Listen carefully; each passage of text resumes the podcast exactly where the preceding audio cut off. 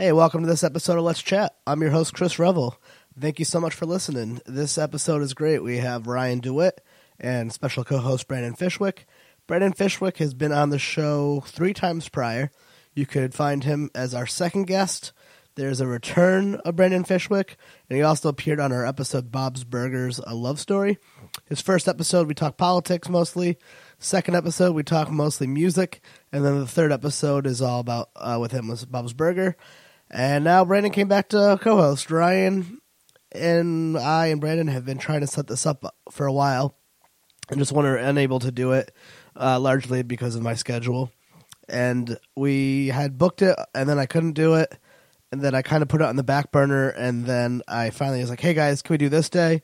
And Ryan and Brandon were like, "As cool as cucumbers." We're like, "Sure." And they brought snacks. Uh, both Ryan and Brandon, we had like pizza and chicken wings and popcorn, which we eat during the episode, and it was delicious. Uh, excuse me, I have a bit of a cold in the episode. Uh, this one's a little rare. We recorded this on Saturday. This episode's a little rare because I actually recorded this on Saturday, the 22nd. It's being posted today, the 24th of November. Usually, our the episodes get recorded, and usually a few weeks to a month go by before they actually go up but I didn't have any backed up.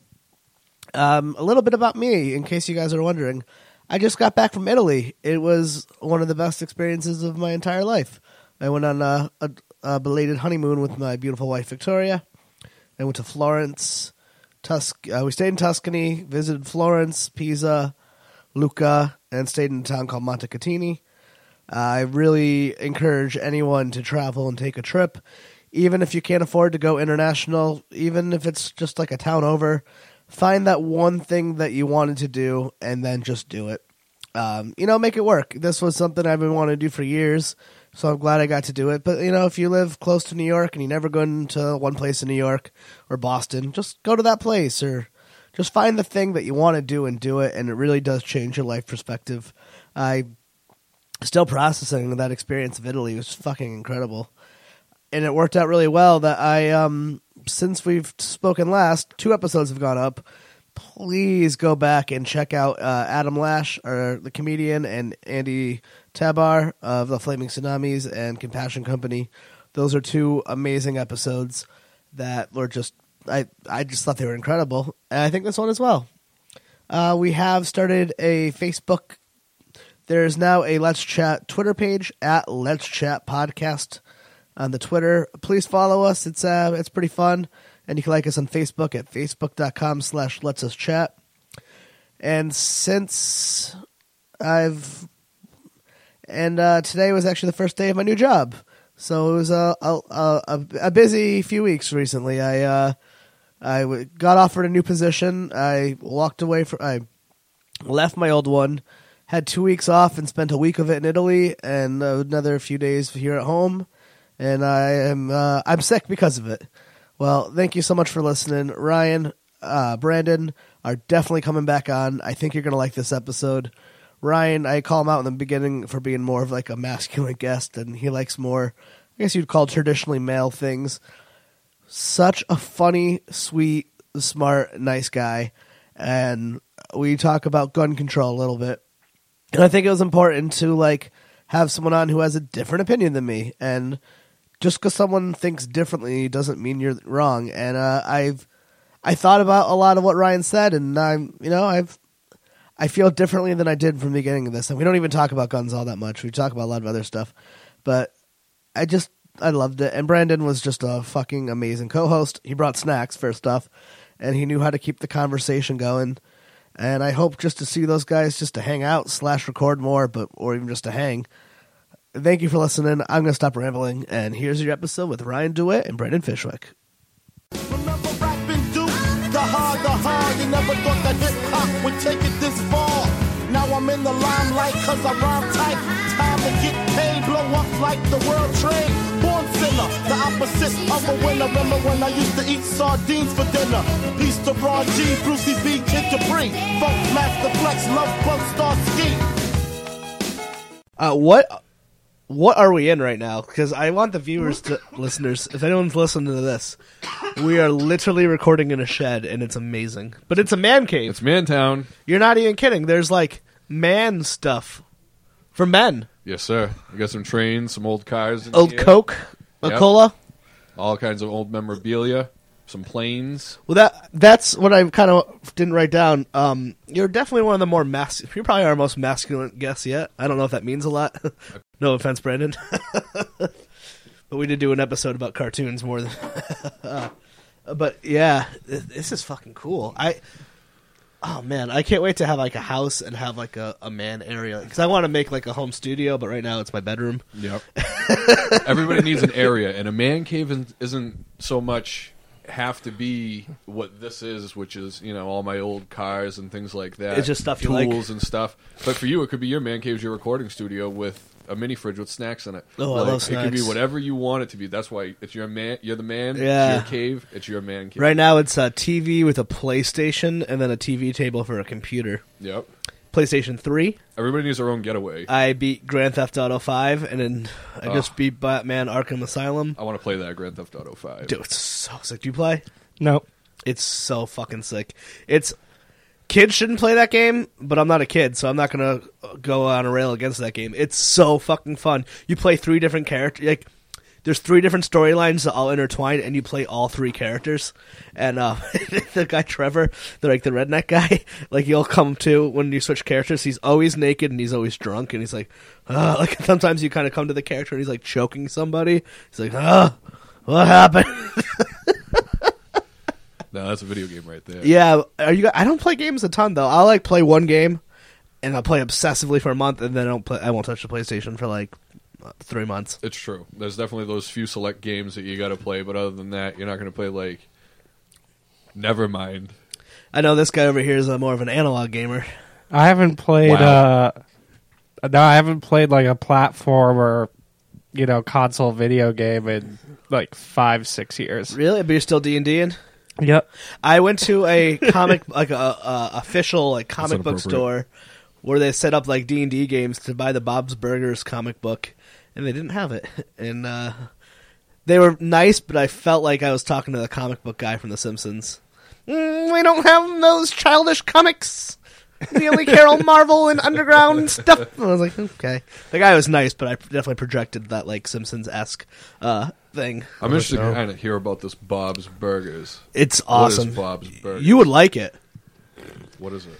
It's a cartoon on Fox on Sunday nights, and it's about a family, and they run like a failing burger restaurant. And Bob is kind of like a lower class slob, and the kids are just random. Like it's so funny.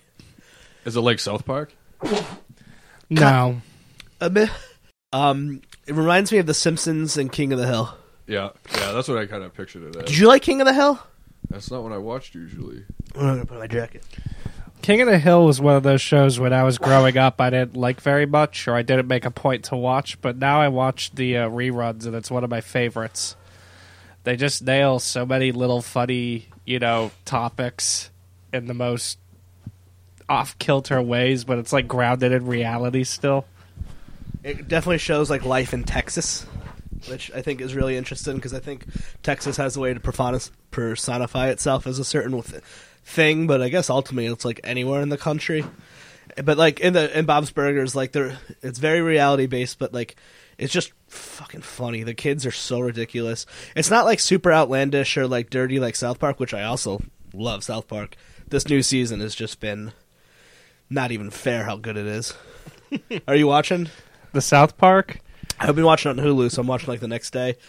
I just watched the drone episode. Neighborhood drone neighborhood program. drone, and like Randy is spying. They end up making a drone neighborhood watch with more drones, and then the neighborhood watch just spy. It's all about making fun of that poor woman's vagina, her bush. it was fine before that, but oh my god, it's so funny. And then the transgendered bathroom one, where they end up the plot, the punchline is like, we should make a separate bathroom for people who are not comfortable with uh, someone who is transgender in it. It's, I don't know. It was just really funny. See, like I watch those things if they're on, and if I'm hanging out with, say, if I go over to your house and you're like, Yeah. oh, you know, you put on South Park on Netflix, like I'm gonna Yeah. sit there and I'm gonna watch it, and you know what, I'm gonna damn enjoy it. Yeah, but you just won't sit out. And But if, seek it. if I was at home, I wouldn't flick through the TV looking for one of my favorite shows and just happen to land on South Park and consider that one So of them. I, that's what I wrote down. What do you land on? Because you like all those cool all, uh, man shows. I'll call them like Alaska Fisherman, Ice Road Trucker. Am I- Are these all real shows? Yeah, yeah. I don't have cable anymore. Shows, you know, the Alaska, the Last Frontier, solid show. Yukon Men, things like that down East Yeah. Dickering. Um, and I also like the Pawn Stars. You know, you definitely. Oh yeah, yeah. I like all these Pawn shows Stars. because you'll learn a lot from them. You know, I mean, I think that it's useful information. I like I like Pawn Stars actually. If if I have ca- if I'm like at my parents' house and with cable, and it's on, you don't think, and you just get to see some cool shit. and you definitely learn a lot because uh, you know I did a lot of well I still do a lot of trading I'm definitely into the trading Oh, up yeah. and everything like that so I mean it's hey hey man listen you can watch TV get a little bit of knowledge and generate a, a decent income off of it Can I mention a funny story? When I, when I first met, so we all at one point were coworkers, and now we're just friends, which is adorable. but, um, I remember like of the first times I met you, maybe the first like week, you're like, oh, we don't work there. We can say whatever the hell we want. You were on eBay looking at like some motorcycle or something, and then you were going to buy it for a very low price, and you were like haggling on the phone with some guy. You bought it for a pretty low price, and you have the know-how and skill to fix things up. And then you did. And by the end of that month, that motorcycle turned into like a fucking boat. and it was before you worked there, but that, that continued on when you were there too, Brandon. But every time Ryan would come in, he's like, "Yeah, I'm gonna buy," uh, you know, man talk. And then all of a sudden he'd come by, he's like, "Oh, I got the sick uh, pontoon." And you're like, "What?" And then you'd get sick of it, and then you would trade it for something else or sell it. it's true I, was think I spent a lot of money on registering things you know I made I made some decent amount of money off of it the best little adventure I ever had with trading was that my mother had given me my old truck she signed the title over to me and I was happy as pigs and shit swear to God I never sell it A couple weeks later, my friend comes up to me and he's got a Dodge Ram 3500 with a diesel in it, and he's like, "You want to trade?" And I'm like, "This freaking howdy doody of wooden balls, man." You know, like I traded that real quick. Took that truck, built it into a dump truck. You know, it was it was all there. You know, cab and chassis. You know, slapped it into a dump truck real oh. quick. Welded some freaking gussets on it, and nice little cradle for the thing to come down and sit inside. The only thing it didn't have was a piston in it to lift it up, but. I popped it on Craigslist. I was like, you know what, screw it. Put a couple new batteries in it, changed out the fuel tank, just did a few little, you know, minor things. Put it on there. Guy calls me two days later. He has a 1995. Now, this is just before Ford took over Jaguar, so it was an original Jaguar. Um, it was a 95 Jaguar XJR. It was the straight six with a supercharger in it. Made about 340 horsepower. So I swapped that with him real quick. so now I got myself a Jaguar. Started off with an eight hundred dollar truck I'm sitting on, probably about a five thousand dollar Jaguar. Came with the original window sticker of sixty five thousand dollars. Jesus. Now Ryan is like super into this stuff, but like half the things he just said, I have no appreciation for. like No. this was the last year of this Jaguar or something. No, you know, but just it's That's a big lost. that's a on big me. deal, Fishwick. I- though. but I think everyone. Especially when you're trying to generate a profit off of it. I think that that's what happens in culture. Like, there's a like nerd was always a term to describe things that like people like the way you talk about um, cars is the way thy brother-in-law talks about Star Wars. Except I think yours is a little more practical. That's sad. but it, you find what you like, and you, you fuck. And I think you have that same trait as Brandon and I. When you find something you like, it's like an obsession and fucking. But bl- you like cars, fucking blinders up. I'm gonna know. Dude, you know how to fucking like. Probably you talk about car stuff. I'm like, well, huh? Uh, you said Jaguar. I'm like, I know what that is. I like pissed it, And I was like thinking of the movie Cars. I was like, no, probably not that. It's funny. but so you and like, and then that, that's a fucking man. You have a skill. I, I, Yeah, but you know what? Like I can't I mean, you know, I, I can't do like ridiculous things. You know, basic. You know, mechanics. Yeah, but in uh, especially this millennial generation, and I'm including myself, who can't do anything. If you can change your oil, that's like old timey nowadays. It's true. I feel like to get you driving, you know, even your learner's permit, you should definitely have to know like a few basic, Yeah. you know, safety measures that you have to take with your car. Like know how to check your brakes and you know know if you need pads or whatever. Triple A, yeah, that's what I have. but you know what? It's true. People have AAA and every every other type of modern convenience today, which You're definitely in maybe a- is the reason why the society is. That's what it is. that's the down. Well, there is. Uh, I mean, we're not that hunter gatherer society anymore, but you love. Like you're like that kind of you like to make things and do things with your hand. I, I like to make a digital podcast. You like to fix cars and do things that can make money. yeah, I only do that because I'm not probably good at making a digital podcast. Yeah, I I think it's cool. I, I have such respect, like for people who like do woodworking and carpeting, and like, and that's such an art form. And I wish that because people don't give that stuff enough credit. But if you're making something, that's art. It's true. Like, or building something. or your but- like construction is art. I mean, uh, there's a plan in place, obviously, for safety codes, blah blah blah blah. But that's art. Like what you were. doing is you're creating. Except you don't maybe not look at it as such. yeah, but you do the same thing. Yeah, you well, know, it's just but- different. Yeah, but everybody knows how to do different things. Yeah. it's funny because you know, like you said, there was there was a point in time about you know four years ago where none of us knew each other existed, and you know, Yeah. it just so happens that we you know we all had the same job and now we're friends, but every each one of us is to the next extreme different. You Oh, know? yeah. like none none of us are even have like we have some common similarities obviously that make us friends, but other than that, everybody's like as different as Oh, fuck, yeah. you know. So this shed we're sitting in, you could build this. I know you didn't, but you could.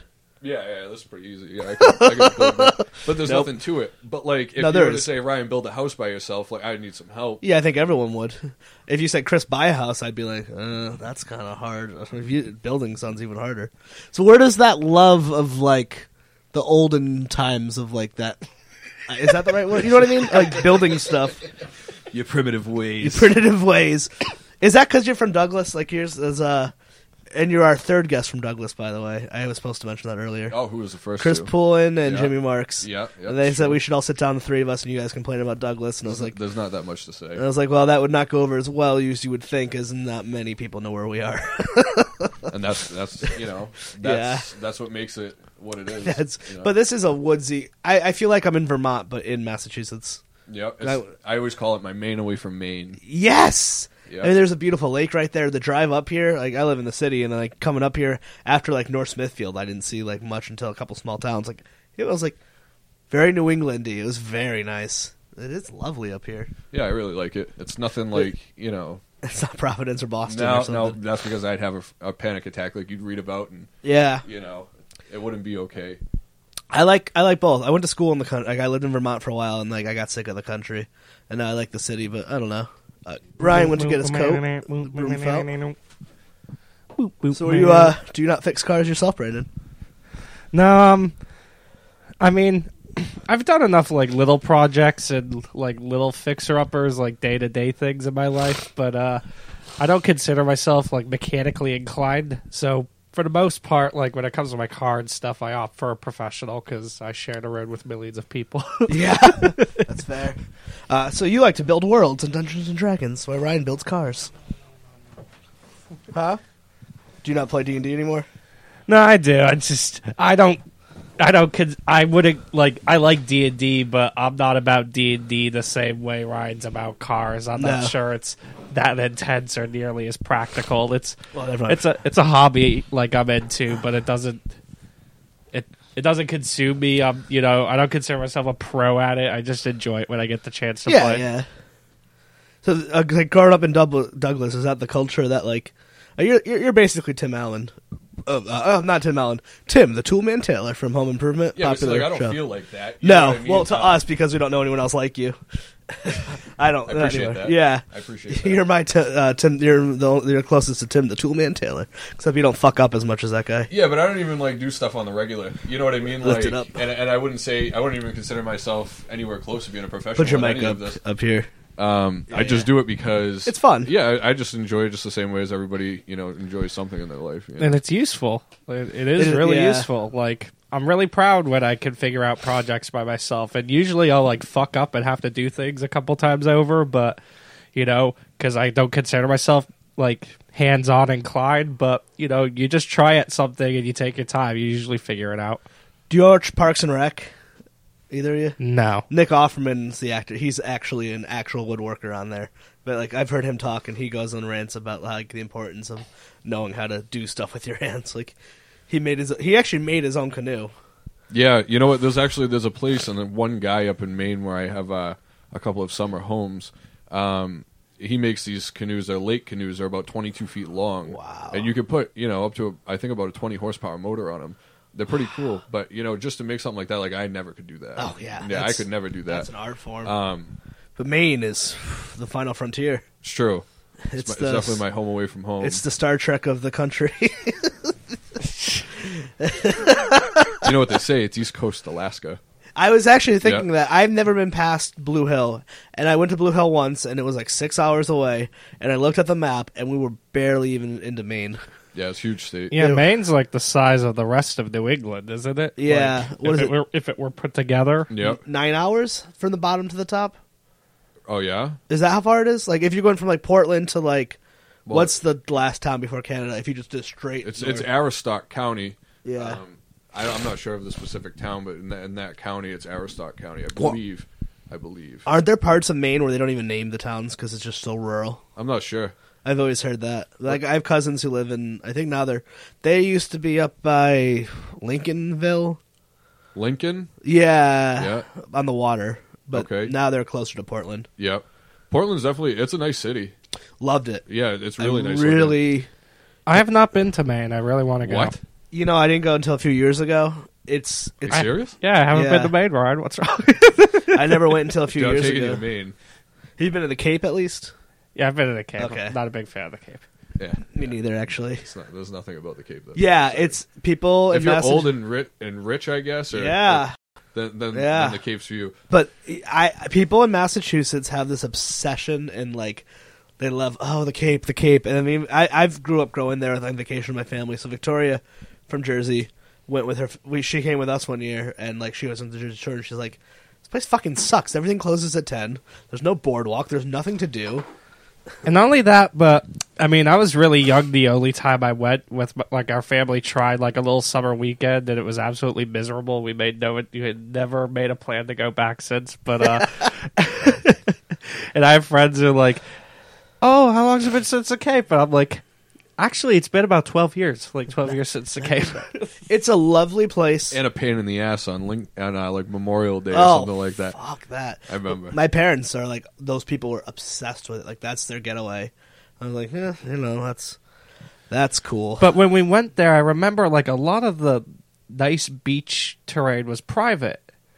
I think that's inner Cape, the outer Cape. But yeah, I think you might be right. I think you're right. Like I, I I don't pretend like I got really far like deep into the Cape. We were like on one of the outer Cape towns along the ocean, Mm. but like I just remember like like I grew up in Florida when I was really really little. Like I was raised there first 6 years of my life, so I guess I just took for granted that like even a public beach was like this, you know, pretty beachy territory.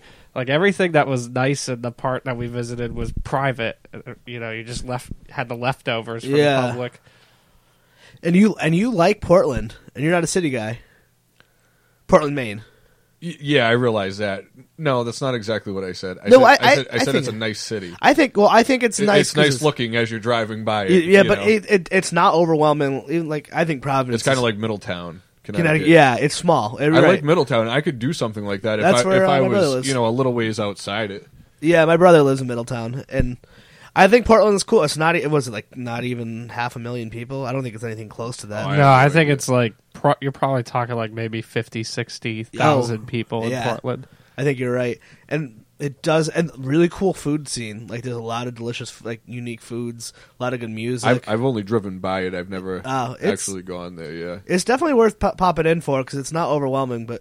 I'm sure, it, but you know, it sucks though when you're. Tra- I'm guessing if you're going up to all the way where your your summer homes are, you can't like park your car with all your shit in it and go explore because you're like trying to get somewhere. Well, that and you know, with having Gavin, we go at Oh, night. yeah. At night, so he sleeps the whole way there just because it's a long ride. yeah. So I mean, to go stop there would be kind of Yeah.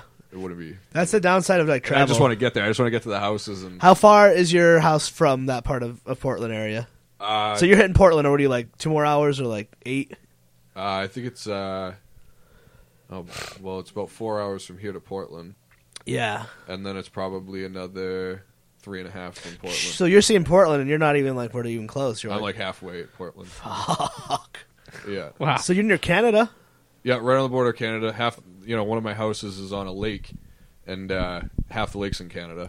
How does it? Oh, really? Yeah, half the lake. So there's international waters on the lake, but you're allowed to boat in Canada. Mm-hmm. But if you step on Canadian soil, pff, you're done. Do you and for like tax purposes, do you pay anything to Canada, or is it just your? It's an No. American house. I don't know how anything border works. No, no. It's What a just- boring question. I'm sorry. Let's get here and talk about international taxes, guys. yes. No, Brandon. This isn't your podcast, Fishwick. This isn't right, all C-SPAN. International trade policy. We'll, we'll put it to the side. Put it to the side. I, I.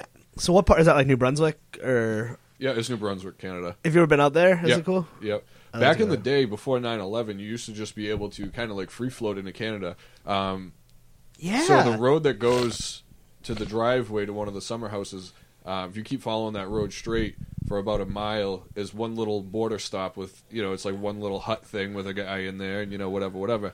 And before 9-11, you used to be able to go back and forth to just your driver's license and your birth Yeah. certificate. Uh, so you used to go there all the time. They need a passport. And now you need a passport, and you know there's a dam there too for the lake, and you used to be able to walk back and forth across the dam. Like it'd be like, oh, I'm in Canada. No, I'm in the United States. Oh, that's so cool. But since then, they've put us, you know, uh, gates up and things like that. I think that. it was even because it was a little bit after 9-11 too. Because I was like in like 2004, I got in and out of Canada with just a license. yeah. I think it might have been like 05, but it, 9-11 was like the everything, all that stuff, ID stuff changed. You know, where I just came back from Italy, and so like we had to do a layover in in Belgium, and like to do like it was not. I didn't have to, and so you just I did the immigration stuff. I get on the plane and go to Milan, or I don't even know what town. They, you know how airports say they're in one town.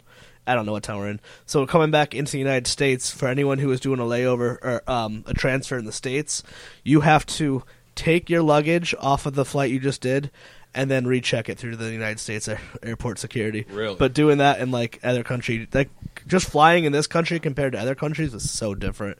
I didn't have to take my shoes off. I didn't have to go through any body scanners. Um, That's kind of nerve wracking.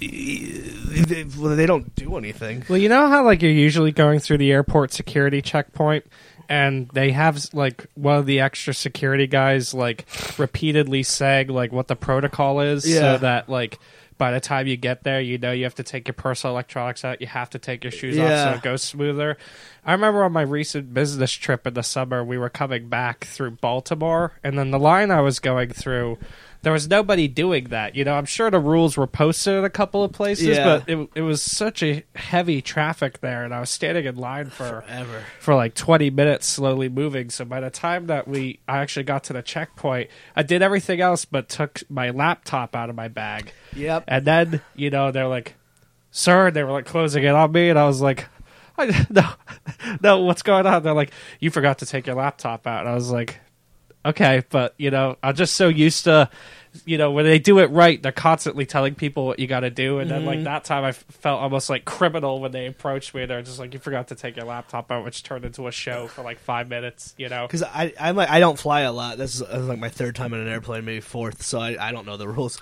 But you know the weird thing about the Italian the airport in Italy though, there's like I didn't see it here because we flew out of New Jersey and Newark. Didn't see it there, but I saw it there. There was just like whatever their version of the military is, with big ass AK forty sevens walking around in dogs. What do they call it in Italy? I'm sorry, I don't know their military. Have no mil- militario, militario or something? I don't know. militario. I don't know But it was it was fucking it was cool. I forgot what I was talking about. What a, it's a nice country. If anyone ever has a chance to go, go there. But it's a long ass flight. so what was like a, name a couple of your favorite parts of the trip Oh man, uh, Florence just being uh, well, seeing the statue of David really just blew my fucking mind. Like I really like I How jumped. I don't know. I I don't want to. Oh, old as shit. I don't know. I think it's like 14, 15, 1600s. Yeah, you know, in that few hundred years. Which was cool. Before the room, there was a bunch of old Michelangelo statues. Yeah, that's him, right? Michelangelo. Michelangelo uh, statues he had started that he didn't finish because the Pope that at the time commissioned him to do and then made him do something else. So there's a bunch of his unfinished work.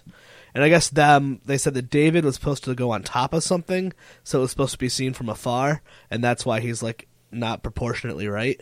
Which I don't know. I, took, a picture of his testicles, like a close-up picture of his balls, and I bought a magnet with just his balls on it. it says it, uh, Florence on it.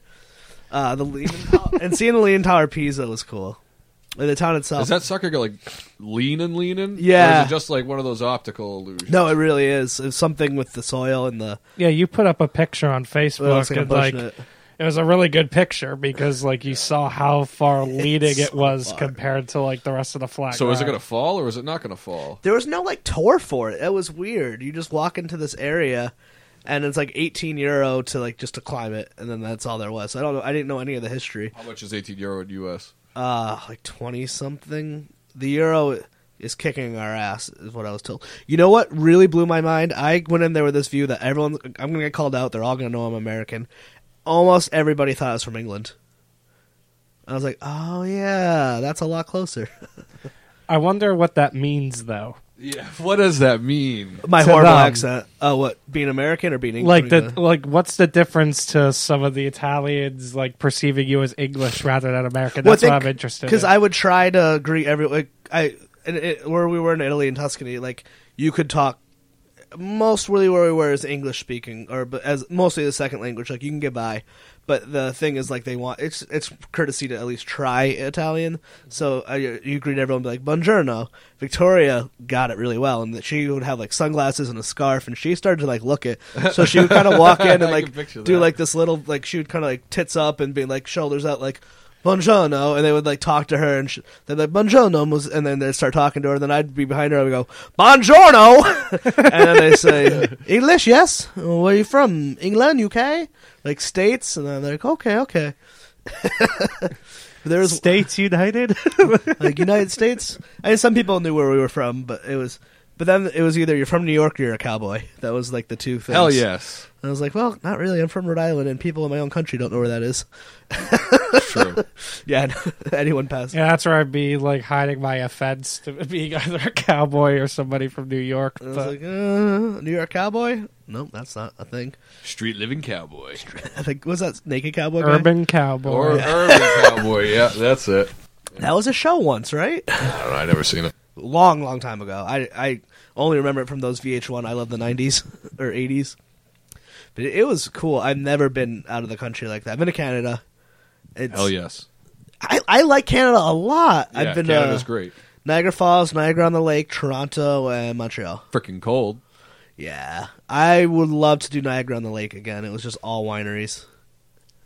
You ever think about going down it in a barrel? Like that one guy survived. all the time. The whole time I was at Niagara Falls, both times I've been there, that's all I could think about. I was like, They- get me a fucking barrel. Yeah, I know, but you think that they would come up with something like To- like some type of like maybe like a slide, you know what I mean, where you take this boat over to this big f- platform and Yeah. there's a big slide that goes down the whole thing and you just happen to be sitting in like this luge. That would but be so could fun. go Do you down know what Niagara you're Falls. suggesting they build onto Niagara Falls? yeah, water park. I'm with It's only him. one of the wonders of the world. Yeah, why would you Water not? Park. Use Just that sucker. Looking at it is not enough anymore. I need to go fucking slide down that shit. Straight I need to be down. able to drop fifty dollars and have Niagara Falls bent to my will. Take that, nature. it was so fun when you're on like the Niagara Falls, uh, the uh, Canadian side. We were checking into the hotel when we went there after the wedding, and like the guy's like, "No offense to you Americans, do not go to Niagara Falls American side at night. You will get robbed." Because I guess that part, like Niagara Falls, America, the town in, in New York, is just like the fucking ghetto. Like just Yeah? terrifying. It's like a casino, and it's just like, and then Niagara Falls, Canada, has every like, gambling and liquor, and there's like shops and Hell just- yes. Well, it's Every like day.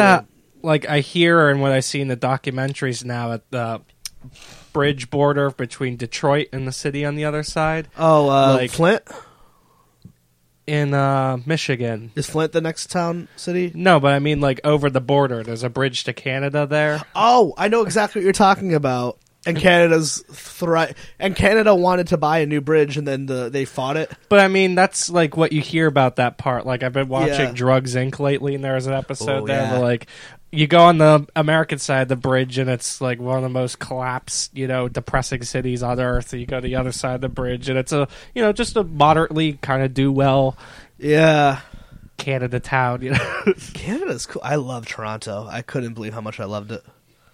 I'd like to go back there. I really want to go to Vancouver. let's do a Canada trip. I have a passport. Time off has really kind of gotten in the way of things. Nobody has enough time off. When did that? Well, I used to. Then I left that job. Yeah, I missed my old amount of time off. I took like two and a half weeks off for my wedding. I think I took three weeks off for my wedding at my old job. They didn't let me take time off there. Yeah, I know. but I um, take some time off. No, get your work done. so Maine, man, though Maine is. I remember being in Blue Hill, Maine, and having the best blue cheese I've ever had in my life. Oh yeah. It was like a cigar shop. Che- it was cigars, cheese, and wine shop. Oh man. It's just a little different life. Would you ever live there? You think you could? You could do it In a heartbeat. That's actually uh, that's in that's in the works. You Now, know, like- that's in the plans. for income for people up there. What do you do? Is that like a make your own money kind of place? You know what I wanted to do? Uh, Trade. well, yeah, you know, actually, they got a show about that. It's called Down East Dickering, and they're all in Maine. And you know, you buy an Uncle Henry's, which is kind of like a, you know, it almost looks like an auto trader. Huh. And uh, all it is is you know people requesting some type of service, you know, paint this or build this or whatever, whatever. So you can go and do jobs like that and make money off Uncle Henry's. Or this, you know, different things for sale, or you know, you can ask people if they want to do some trading and you know things like that, and you turn a profit that way. But what I really wanted to do was get my uh, CDL and my hydraulics license, buy my own tractor trailer and excavator, and just sit on an excavator all day. What's in that excavator? Yeah, you know, like like like a backhoe, like a big tractor. Yeah, those are fun. yeah, yeah. That would be cool. I I be pretty good like that. Yeah. because my little cousin's growing up in Maine, and I just wonder how that will shape her compared to growing up where we grew up. But I think it's awesome. Like, I mean, you know what they say? It's Maine, the way life should be. yeah. Yeah. I mean, when it where where they live, when it gets dark, like I mean, it gets dark. I can see stars, and I can't see my hand in front of me. Yep, yeah, it's true. I didn't grow up like that. It's uh, I don't know. I used to think I'd want to live in Vermont, but I don't think I do want that anymore. You know what's nice about Maine is that it doesn't matter. I feel like here, and and it's maybe being like a shallow person thinking this or whatever, but I feel like here it's about what you have. You know what I mean? Like if you don't drive a nice car, people are like, huh, "What a bum," you know. So you, you feel kind of obligated to have nice cars and you know mm-hmm. wear nice clothes and things like that. Whereas Maine, like you still want nice things, but you don't need them so much. Like instead of going out and buying a brand new like nice truck, you'd be like, I'm gonna buy myself like some wood or something. Like Huh. you just have to live differently, and it's uh, you don't have to worry so much about what other people think of you. Not that you really should, I guess, anyway. But No, that's the whole like American mentality of the keeping up with the Joneses. But you're right. When I when I was in Vermont, it was just kind of like this.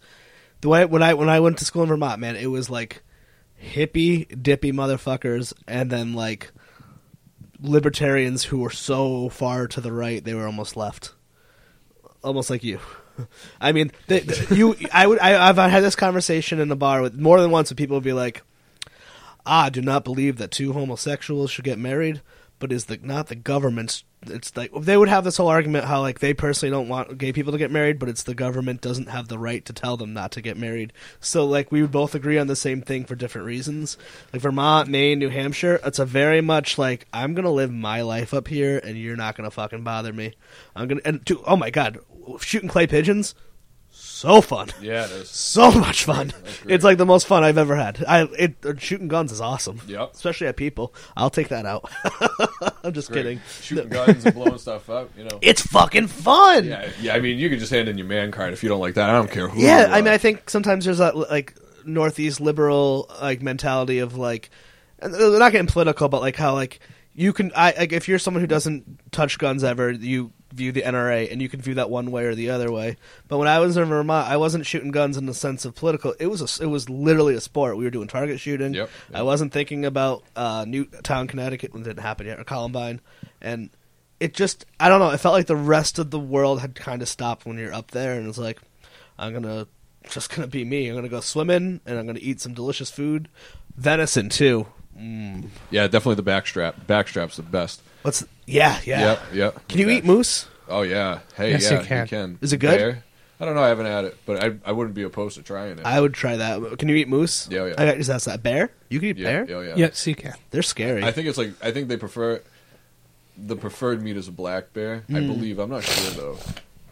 Um, Bears but- are scary. I think that the gun law thing is bullshit. I don't know them to be honest. Well, you know, you got people walking around saying that guns kill people, but that's Yeah. dumb. That's not even a real statement. That's saying like my pencil wrote my essay, not me. Mhm. You know what I mean? It takes the person to do something bad with a weapon, but it Yeah. doesn't mean because people do bad things with weapons that people shouldn't have weapons. I- yeah, I'm not educated enough on the gun stuff. It does something needs to be done, and I think both sides need to shut the fuck up and. I just don't think that anybody can say that. Listen, Ryan, you can't own a weapon. But no one's ever said that to Yeah, but people are trying to get that said. You know what I mean? Like you got anti-gun people that think that people shouldn't have any weapons, Yeah, but that's bullshit. Tempered You- you- with the reality that that's never going to be the case. You know. Oh, so like, I think I think the happy medium is like you need to be like, of course it's your right to bear arms, but there needs to be some sort of there needs to be something. I don't know. Right, yeah, I I, don't know the answer. agree. It I, think both sides. I mean- are both wrong. I've watched, um, you know, God, I think it was Vanguard before it was taken off the air on. Um, Was that a network? it was a show on a network. I, I can't remember the uh, name of the network, but it was kind of like a left version of Fox that was on cable. Okay. But uh, they had this really good series, Vanguard, where they would just do on the ground documentary stuff. And I think they were it was New Mexico. New Mexico or Arizona, but in Arizona, they would go to these unregulated gun shows, and you had Yeah. you had you had Mexican gang members from the cartels just waiting outside the gun shows and buying tons of automatic rifles. I mean, rifles, they're all automatic, I think, right? I don't know. But um, they're just buying all these rifles with no regulation, no transaction, just under the table because, the, you know, there's just no regulation of this stuff. Yeah. And half the time it doesn't hurt us as much as it hurts, you know, people away from us. Yeah, yeah. So I don't think anybody's talking about like not letting people own a rifle. It's Yeah. uh But see, the thing is, like, if everybody owned a gun, nobody would ever shoot anybody. Like, gun culture is different in di- like You know, Arizona, New Mexico. Or It's just like different all of us have have have two hands that we can potentially make into two fists and fight somebody, but you don't see everybody fighting every day. Yeah. And if you get into a fight, you get into a fight. You know, if, if it just so happens that you get into a fight with an idiot that has a gun, and you both have guns, and you both shoot him, and both of you die, well, guess what? You're both idiots. you know, It's. I think it's more complex, but. I, but you, gun cult, it's definitely a, it's definitely that's one of those polarizing subjects for sure. Though, I don't know enough about it, but they're really fun to shoot. Yeah, I've only shot one like a couple times in my life and I enjoyed it, you know. And It is. It, I I do say it is uncomfortable shit. Though I don't know. It's weird. Like I don't think anywhere up here has those laws, but like bar, there's like laws in uh, like the South. I think where you could have like concealed weapons in like bars and stuff. I think that's unnecessary. That should be one place you no one should have a firearm on them. But in the sense of like sport, fucking fun. It's definitely a ton of fun. It's so much fun. But yeah, I think sometimes the people on the left because I, I I'm I'm independent, so there are people on the left who go way too far with it. Like, "Meh, meh, meh, meh, meh." I, I used to uh, work at a rod and gun club Where? over here at uh, Wallum Lake Rod and Gun Club in Rhode Island. It was it wasn't something that I got paid for. Actually, I got paid in ammunition, and uh, I used to sit in the little bunkers where they have the rotator that throws the clay pigeons. And inside the bunker, there was all kind, you know, there was tons of boxes of clay pigeons. I used to, just used to load up the hoppers and just sit in there and have them fly out and just reload them while other people were shooting. And in turn, uh, they paid me in bullets. so then I get to turn after that, you know, and start must shooting for cool. free. Oh my god, what is this? Best damn popcorn ever. it's Wachusett butter popcorn. All the pieces are golden. It's the best kind of butter popcorn. Evenly tumbled. Oh, um, what is Duck Dynasty? I don't have cable. I see it everywhere. And I'm not the controversy stuff. I'm like just, it's just a reality TV show about a bunch of duck hunters, right? Because I don't even know a Big Bang Theory. I've never even seen Big Bang Theory. So those that say I just don't know what they are. Yep. So Oh my god, this popcorn is Duck so good. Dynasty is definitely in my top three. When I watch previews or commercials for it or see something, I think of you. I'm like, this is something Ryan watches. all the time. I prob- I don't think I've missed one yet. Where is it located? I believe that's uh, it's either Discovery Channel or History Channel. I think. Mm-hmm. Yeah. Uh, But I mean, it's like set in Louisiana. yeah, yeah. I believe it's in Louisiana. there's been a, definitely a turn in the culture where like rednecks are now always on TV. Like there's red like, but sometimes like I don't know about Duck Dynasty. That one it seems to actually more celebrate that culture. But Honey Boo Boo was like literally just making fun of like rednecks, poor white people. Yeah, I mean, Like that is like I legit. don't like that show. That's No, me neither. It's like I feel bad watching that one. I don't know why it's. uh I really enjoy watching the shows, but I don't understand why people are making such a big deal out of it. You know, because people aren't like I'm going to be a redneck because it's cool. It's like no, no, no, no, no. Like if I wanted to do something today, like I'd walk out of my house and be like, "What do I want to do today?" Well, I want to get in something powered by six wheels that can go in mud, water, over any terrain, and it floats. Why? Because that's a lot of freaking fun. Mm-hmm. And then people are like, "You're a redneck." No, you know, fun. but I don't think that anybody goes out and you know. No, it's like hipster. There's like, it's like the new hipster thing. Like, like it's like dressing like coal miners. Like you know, it's like old timey rednecks is like the new hip cool thing. But I think that that's exactly the point that I'm trying to make is that Yeah, like people that consider themselves quote unquote hipsters. Mm-hmm. It's not so much a lifestyle as it is just a fashion statement. Like Oh yeah, I agree. which is annoying when people, you know, they'll walk around, you know, go to the store buy a nice camo shirt just because they're like, huh. But you're like legit. You're like, well, I wear camo because I hunt and I like this. Like you're, or, you know what I mean? That you're like, this is just stuff you actually like. Yeah, yeah, yeah. Yeah, I know. I think with all culture, but I've been noticing like even if you look like at the Brandon for the music, like the top forty, like there's there's almost no line between like country and pop right now in popular music per yeah, se. they're definitely blending into each other. like it's true. there's like hip hop, there's like rap in that. It was it like Florida Georgia line or whatever. Is that what they're called? Yeah, that, that's one of them. Like roll down the windows and cruise, and then it's like there's like a straight up rapper in in a country song. yeah, a few of them. Yeah. Or some of them, um, sometimes like they do it themselves. I'm not really too into it though. Yeah, no, I I think that's the pinnacle of every culture. Like, there's always it it always has to like mesh with something. Because I wasn't old enough for the rap metal thing to happen. Limp Oh, Bizkit. you know, yeah, like Limp Bizkit. Yeah, yeah, I was in love with it. Whatever, I had my moments. I just think it's weird. Like, if you like one kind of music, like you can't be like, oh, I love rap and I love country. I want to hear some rap freaking country. Maybe today. they don't need to go together. No, they don't need to go together. And you know what? I think what it is is it's a disgrace to Hip hop and know, to country. to the Randy Travises and the George Straits and you know um, Oh, you even, went even Johnny deep. Even Johnny Cash and those those type of people that made that music what it is, and then these people go and blend it with something that they think is wildly ridiculous and completely outlandish. But And Why is Taylor Swift considered a country artist still? I don't know. I don't listen to her. She, I, I love her, but she's hundred percent pop. There's no country left in there. Do you listen? Yeah, I mean, I mean, I like her a lot actually. she used to have some like country touches, but it's all you know. It's always been more pop. It's almost kind of like some of Loretta Lynn's most famous material. It's almost you like know, she plays whatever somebody writes her a song for. I think she might be the only one who actually writes it, but like those Florida Georgia dudes, like I'm pretty sure, like I I could be wrong, but it when I've listened to their music, I'm assuming that there's a a, a big fat guy who works for the label and wrote the songs and picked like you and you, and you're gonna do this, and you're gonna call butts tail feathers or whatever the hell the new trending word is, because there is that aspect of music like NSYNC or One Direction is like that. Like Simon Cowell picked five young men and then formed a band. It wasn't like the three of us love music, got together, and then cool shit happened. I think it's just like any other genre of music, though, where there's people that are, I guess, more leaning towards the legendary scale of life, mm-hmm. and then you have people that are kind of commercialized, like Florida Georgia Line. You know, I don't think that they're bad, and maybe some of their songs I enjoy, Oh, I do. but I don't think that they're like Blake Shelton, that is completely like 100% knows what he is. Are there? You know? I don't think I recognize this name, Florida Georgia Line. It's just a hip song. It's a pop song. It's about like rolling your windows down and cruise. I'll have to listen to this. It's there's a lot of auto tune. That's the song. I got my windows down. it's definitely playing off the uh, North Florida, Southern Georgia world in their name.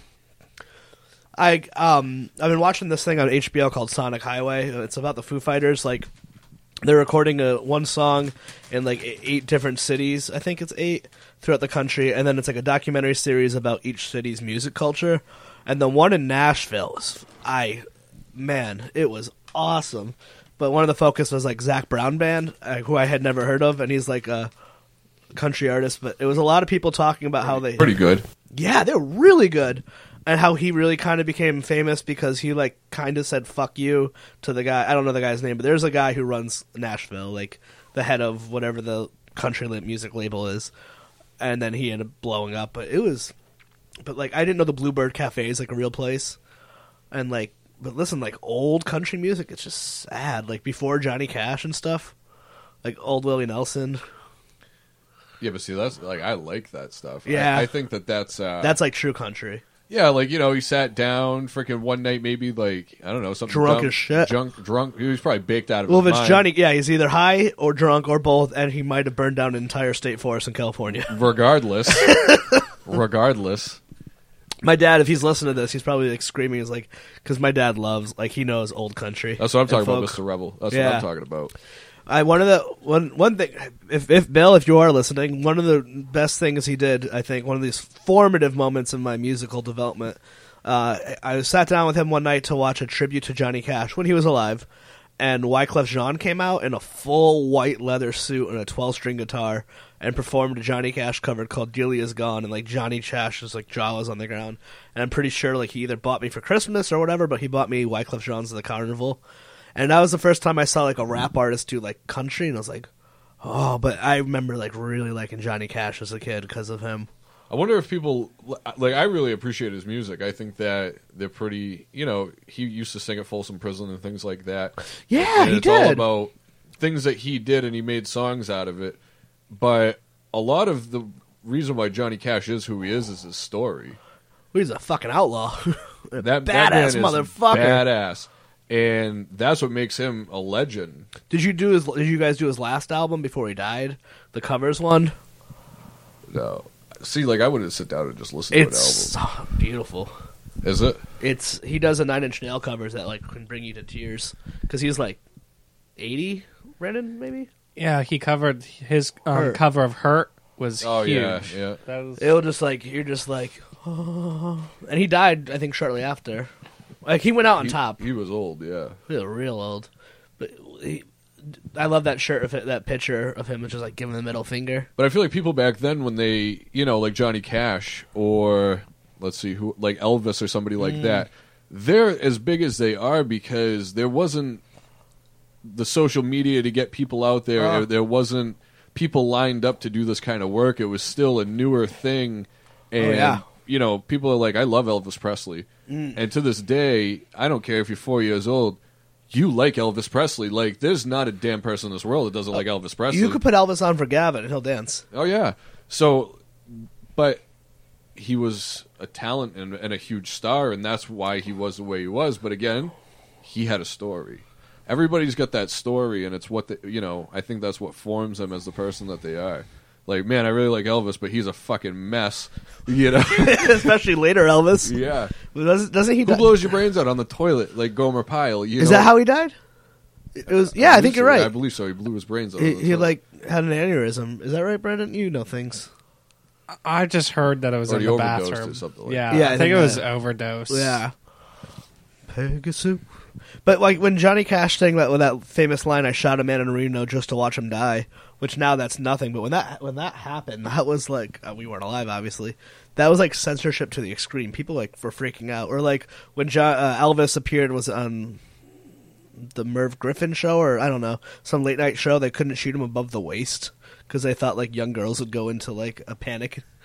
But you know that lyric is so straightforward that you just shared. Like, I shot a man in Reno just to watch him die. That's like fucked. a lot of the things that we think you know are oh my god and violent in songs now are just over the top. That's just like it. You know, I, it's been so long since I've heard that song. I know which one you're talking about, but it's the way that lyrics is delivered, like it's an aside. You know, rather than so over the top. That's what's genius about some of his songs. Well, The it's just like it's like the simplicity. Beatles too. Like Yeah. the Beatles, people were like forbidden to listen to the Beatles because Yeah. that was Helter Skelter, man. yep, it was uh it was supposed to be some real bad stuff. But now Yeah. you know people kind of just shrug that off. So Like are, me. are, are we desensitized? I guess is the thing I thing. think we are. I, I mean, You know? when I hear I shot a man in Reno just to watch him die, I'm like, oh, whatever. I played Grand Theft Auto 5 yesterday. I shot many a men to watch them die while I was playing in the game. I hit them with cars. I don't know. It's I I I I, I just I get fascinated by that stuff. Like I man, I wish I got. I feel like I'm in last year. Like I was such a fucking obsessive with music for years, and then I kind of lost it. And now, like last few years, I've been like obsessed with like podcast and comedy. But Now I still am, but now I've been like kind of going back and finding my old records. and like, yeah, like, and there's been interview. I've had a couple people on here who are in bands that I was just fucking adored, and then I was like, oh yeah, I forgot about that period of my life. So I think I gotta like, do the go back and like find all my parents' records. And so my dad was like super into folk, so like classic rock kind of skipped over me. Yeah.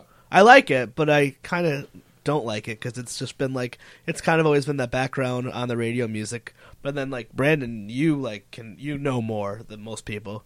But yeah, Brendan, you're the kind of guy who's like this solo on this track in the Talking Heads album is where they invented internet. Your music is my cars, my friend. Yeah, th- that's a good fo- point, and I love that about you. And like, whenever we would hang out at your house and you'd put on a song and just fucking go into another world, it's like, yes, that passion. It's so fucking awesome. What song does he invent dial up in? Uh, you know what I'm talking about. Yeah, well, I mean, I kind of lifted that description because it was so perfect from some like pitchfork blurb, Yeah, I think. yeah. But like, it just nails it. Like in retrospect, uh, that song, um, "Born Under the Punches" by the Talking Heads, Yeah. the first song off of "Remain in Light," where Adrian Belew's guitar solo slash sounds So good. with all the bleeping and blooping. But like, you have to listen to it. But it's just holy shit when that comes in. Did you hear the thing about Robert Plant? They offered him like an eight hundred million dollar contract to reunite Led Zeppelin, and he said no. Good for him. I gave him a lot of credit. I think. Well, What a dumbass. Yeah.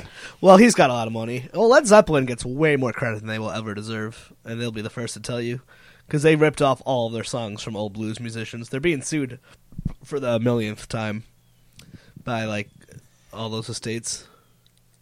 I told you how you know growing up on a previous episode um, that I grew up with Led Zeppelin, not just over the radio, but my dad grew up with that, so I had a lot of exposure to it. So I got tired of it for a few years. So in that few, in that like four or five year hiatus, I listened to all sorts of other music, and then I could go back to Led Zeppelin, and now I can tell what's like me in my adult life now, like what I really like about uh, that band that had so many songs under its belt and They, they're very good. Don't get me wrong. And what I can live without in their catalog. So, what what music did your parents listen to? when You grew up. Were you straight country? Yeah, yeah. For the most part, that's pretty much what it was. mean, you're in the country but there, there was everything. You know what I mean? There was there was some rock and roll in it. And you know what the weird part is? Is that I know every single lyric to every single song. The songs I haven't heard from in ten years, you put it on, You can't- have a million lyrics in it, but I know every single one. Oh yeah. All kinds of music too. Sometimes I'll hear songs in the car that I used to listen to with my mom in the car. I don't know the artist. I don't know anything about it. But when that song comes on, it's like I don't even know who sings it, but it's like the song, the lyric is like, "If I could fly, I would lift you up."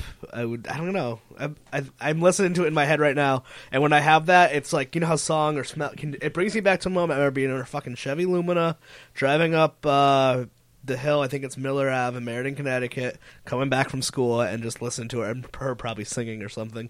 Yeah. I was like, "Yep, Psychologically, it's weird how you remember that. Th- I- and it's just moment. Poor parents, and like you, you could do everything for your child, and they remember the stuff like that. That was just one of the one of the million times she drove me home from school. I remember, but not probably the best present they ever got me when I was like thirteen. it's true. Bicycle, damn, they did good. yeah, it's funny. This little thing. That's why I love. One of my favorite uh, memory memory triggers. We used to have Sunday dinner at my grandma's house every Sunday before my grandfather died, and she moved into her own spot. And now, um, my apartment sometimes, if you walk in and you smell the wood door like she had, and if there's coffee or sauce also being made at the same time, there's a split second where I can just like I have a complete like flashback visualization. I'm in that house and I'm going to see people who aren't even alive anymore. It's fucking trippy. I love it. I love that stuff. You got. I think that's probably a good reason why. Well, I I consider you still work in human services because you teach humans, but Yeah. I think that's why I don't know. That's why I like my job so much. Like I love trying to figure out how other people think of things. Yeah. By using the way that I think of things to think of things. And we all worked in mental health or still do, do so we were also working with people who weren't thinking straight. Yeah, but that's the fun part about it. You know what I mean? Like if somebody's ready to pop off on you and have like this complete meltdown, I always put myself in the situation of let me think about if I can get this mad and what I'd want somebody to say to me to help me hmm. feel better about the situation, be able to calm down. You were good at de-escalations.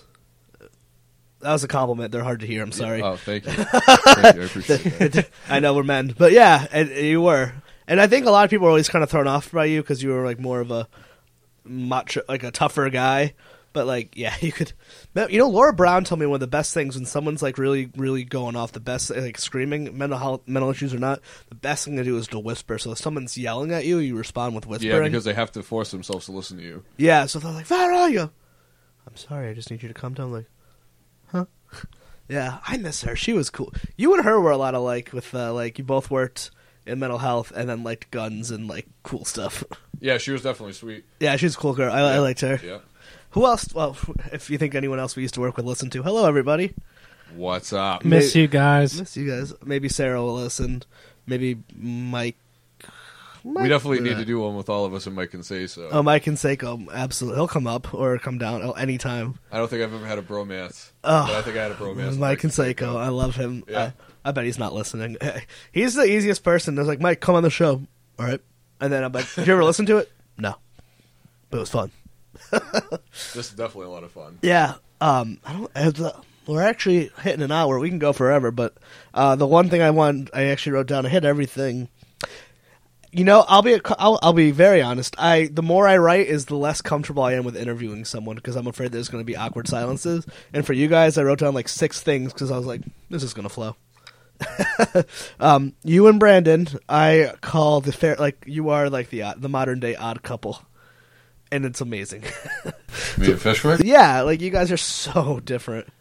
I mean, politically, uh, well, I mean, you're the same race and the same gender, mostly politically.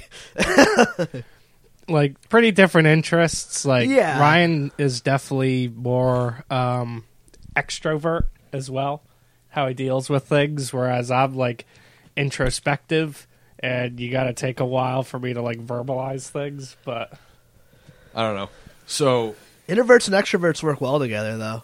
yeah, I mean, you know what? The thing was is that me and Fishwick we worked together and everything like that, and it was it was cool because you know we share a lot of the same interests and things, and we, we became best friends. We hang out every Friday night and sometimes odd days during the week and stuff, and you know we became real good friends and What shift? definitely a lot different. Did you guys work a shift together? That like, because sometimes I find the jobs I I've don't wor- really think so. I think what started this was uh, Ryan was having like this big general like uh, fireplace, like come hang out at my place. thing. Yeah, yeah. and he invited everybody, and uh, I got off of work and I had like nothing else lined up. I was like, "Fuck it, I'll go hang out with people and have some drinks."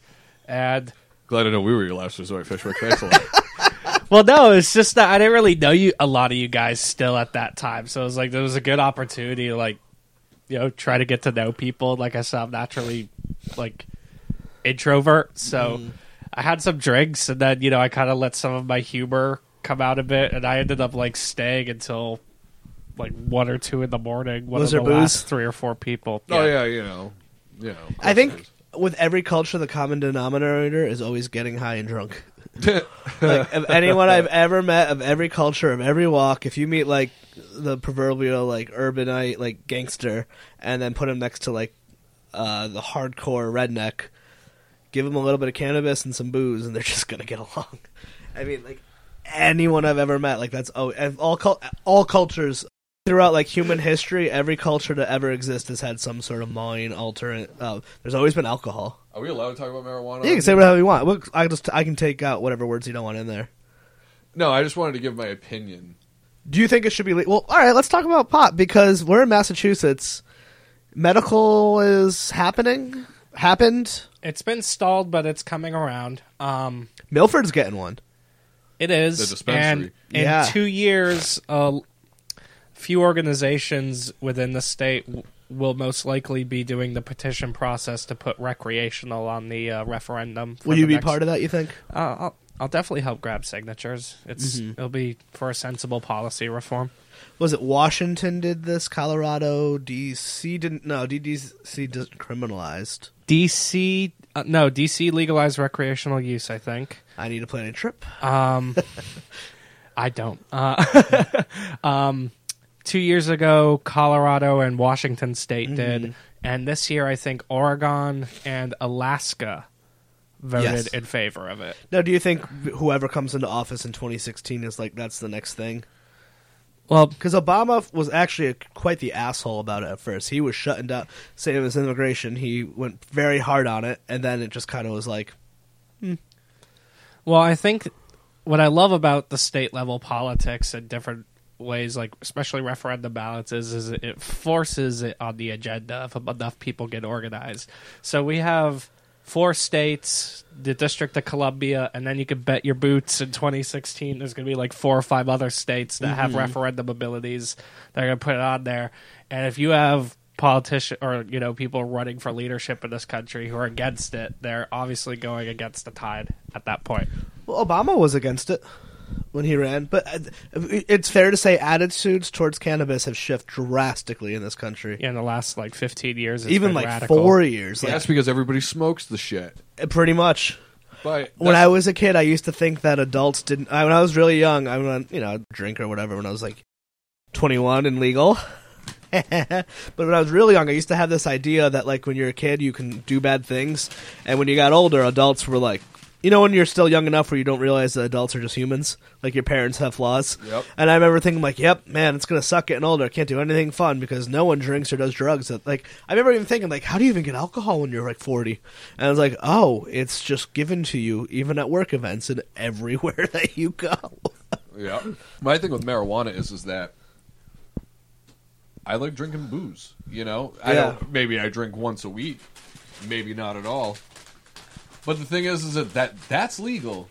But you get people that become alcoholics, alcoholics, and you know they need all kinds of treatment to get better, or they die. But then you have people that smoke pot and can just stop whenever they want, and you know maybe they call them a pothead. So fucking what? Who has heard about anybody getting into an accident because they smoked weed or getting into a fight because they smoked weed? Nope. It just brings people that don't usually hang out together. It to brings uh, the Kenny Chesney fan and the NWA fan to hang out in that weird event. Yep. I mean, get along. and I mean, and no one's ever died from it. I mean, not like one person died once by accident. No one has ever even died once. except for except for in Colorado. You know, they had that massive overdose after they. Uh, Oh, after they, yeah, that was so funny. Yeah, the satire article. and That's people thought really it was real. Like I knew it. Yeah, there's people reproducing like I knew it. And you just read the details, like 19 year old after 20 year old for to the ER for the, the funny thing, I think the art, the, the title, They're all coming in in body bags. the, even the website was like fake fakenews.com and people were just, like this is not real.com or something. Um, so how do, how do you feel as Massachusetts residents is that I mean you're going to profit your state profits immensely off of it. Well, I think what, what's going to be really important the public's participation in the implementation. Um, if the public settles for the po- you know the leaders you know making it super expensive with the tax, then that's what's going to happen. If people speak up and say, "Look, I'm willing to pay a tax on it." But you know, don't turn it into like an expensive commodity. like a cigarette tax. Yeah, cigarettes. How much do cigarettes cost? I don't I don't know. Well, actually, I roll my own now, so they only cost me about two dollars a pack. But, before- traditionally, they're about you know close to nine dollars a pack. You know, you can get Parliaments about ten, eleven dollars a pack. It's absurd. I think people should be willing to pay for legal weed what they um, pay for, you know, different Alcohol. quality alcohol. You know, so if you're going to buy a package, call it half ounce or an ounce of like some really good stuff, you know, be ready to pay like 40 to 60 bucks for it. Uh, You know, and that includes like a tax incentive. You look at these states that have legalized and have rolled out with their um, recreational legal use, they have so much extra money in their coffers now. You talk about how you can't repair roads or install, you know, better transportation systems.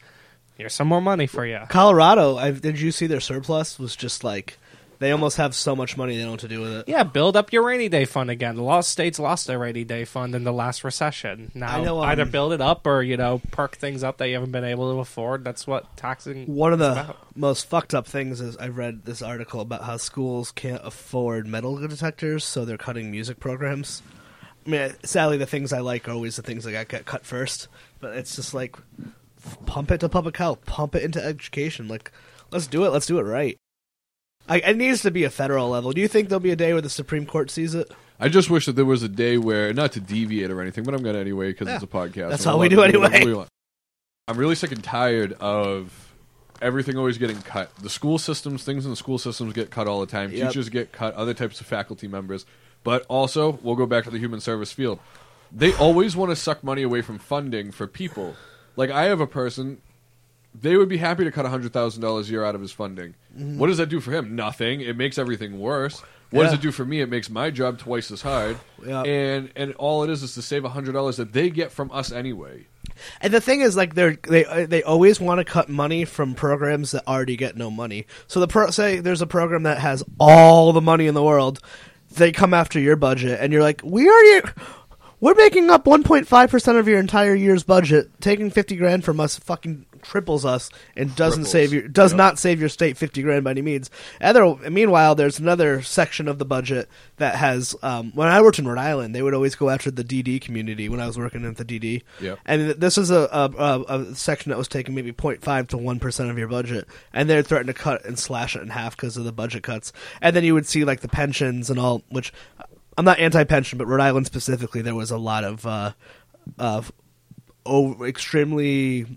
I, I don't know. It was all due back to our corrupt mayor, Buddy Cianci, gave all city workers that he was friends with like outrageous pensions that were like bankrupting the city. So on that level, but like, and what a firefighter and cop, and I believe in public service, and those people deserve pensions. But there's people who's taking home like pensions that are like destroying your budget, and then people who are making under t- eleven dollars an hour, they're like, well, we're going to make it a little bit less. And you're like, well, maybe you can take money elsewhere. Maybe the pensions wasn't the best example. The but- thing is, is that you know, it was just like you said.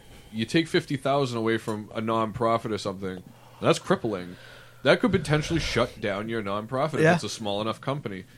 But instead of the state doing that, you give them twenty grand, and it'll be astronomically better. and we say, and a, a good nonprofit like where we had worked, ultimately is saving the state hundreds of millions of dollars. It's preventative. You know what I mean? Mm-hmm. It, you know, people have health insurance and things like that, and you go to the doctors for a yearly physical for preventative measures. You know, and and I hate to be the one that says this, but it's only going to take one time where somebody doesn't do something right and somebody gets hurt because of it for them to flood, you know, the human service sector with funding that allows people to do their jobs and do it Yeah. right. You wonder why things happen. Well, it's because the state doesn't provide you money to hire qualified people, to pay them a decent amount of wage to live. Are you going to like deal with people that have escalating behaviors, poten- potentially physical and aggressive, for ten fifty an hour, or are you going to work at McDonald's for nine fifty an hour? You know, like Yeah.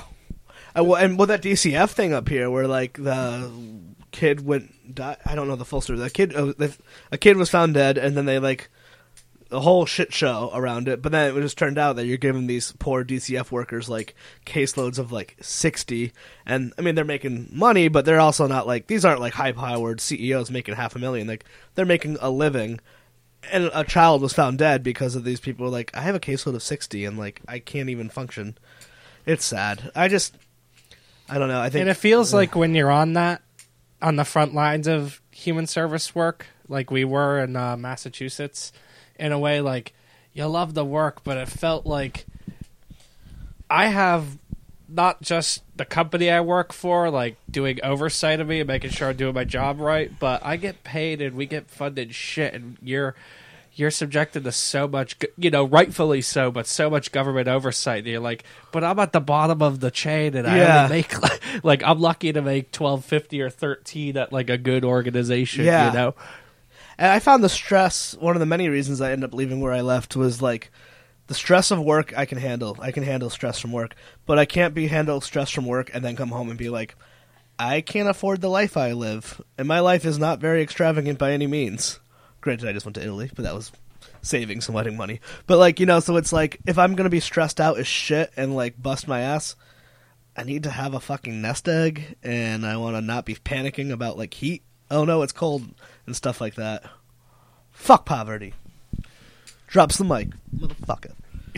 Why are we so angry now? But then we were talking about how like there's not enough money for people, but to bring it back to the original topic, like drug policy, for example, in order to go on the current path that we take, which is like heavy-handed enforcement and imprisonment, so um, expensive. it's so expensive. It can cost you know on average like forty five thousand, fifty thousand dollars a year to imprison somebody for even just like low level distribution. You know what I mean, or at least nonviolent distribution. And what happened two years ago? Annie Dookhan, the chemist in Massachusetts, with was getting away with tons of like possible um, ta- uh, evidence tampering under our system of incentivizing high prosecution rates. So now our court system is going to be clogged to hell for po- potentially years reevaluating these cases, which Oh, that costs was, us uh, more money. and then the privatized prisons, which Do you guys watch John Oliver the last week tonight? Nope. You would love it, Brandon. I've seen a few episodes. It's made for you. Well, I, that's where I'm with you, Ryan. Like, let's all fucking move to Maine and not worry about There you things. go. Yep. That's But I mean. Maine has budgetary problem, except they probably put a lot more into snow removal. Well, you know what? it's true, but it just goes like anything else. You know, for a human service agency, um, you got to work like and do your job, which is like hard enough because you have to manage every aspect of somebody's life. But then on top of it, you have to do like extra things like fundraising and work twice as hard at that because you have to supplement what you're not getting. yeah. But that goes the same as Maine. You know what I mean? Like Are you can you- work, you're not going to make a lot of money, but then you're going to have to do some trading and dickering on the side to make up. You Uh, know, do you do what- fundraising where you are? Oh yeah, tons of fundraising. I just did some uh, Wow. fundraising today, and you know we come up with different things to do, and you know we do a really good job with it. That's that's one of Victoria's like big parts of her job. She's a, does fundraising for a nonprofit. Yep. I went private, bitches. But but of course, there's the whole you might lose your job any moment. but you can never really win. I know. You know what? You I was watching. This is like maybe a year or two ago. I was watching the first episode of The Wonder Years, and uh, th- yeah, bringing it back. It was on Netflix one day. I was like, oh yeah. And then the dad hates his job, and he worked it every day for 30 years. And I was like, and so I'm like watching Victoria. I'm like, why the fuck would he stay in a job he hates for 30 years? But I guess like that mobility didn't exist just to switch professions like it did. Like in our gener, I mean, I'm older, than, not by much, both of you, but we're all young men, and we've already worked multiple, more than one place, our, by the, our young age. Like, uh, but there's people like in that show, like you used to like get a job out of high school or college, and you stay there for like 30 years. So it's factory people, man. Which But are all gone. Yeah, there's no more factories, so that's why people don't do that. But like, oh, that's a good point. I don't ever get up every day and think that I'm going like, oh, I don't want to go to work. Like I'm like just going to my second house. You know, that's just the way it goes. Yeah. So I forgot what we were just talking about, but we just um I'm sure it was great. We could probably wrap it up. Did I miss anything? Anything any other topics you guys want to hit before we wrap up? I can't think of anything. No, I'm excited for that. Well, thank you guys so much.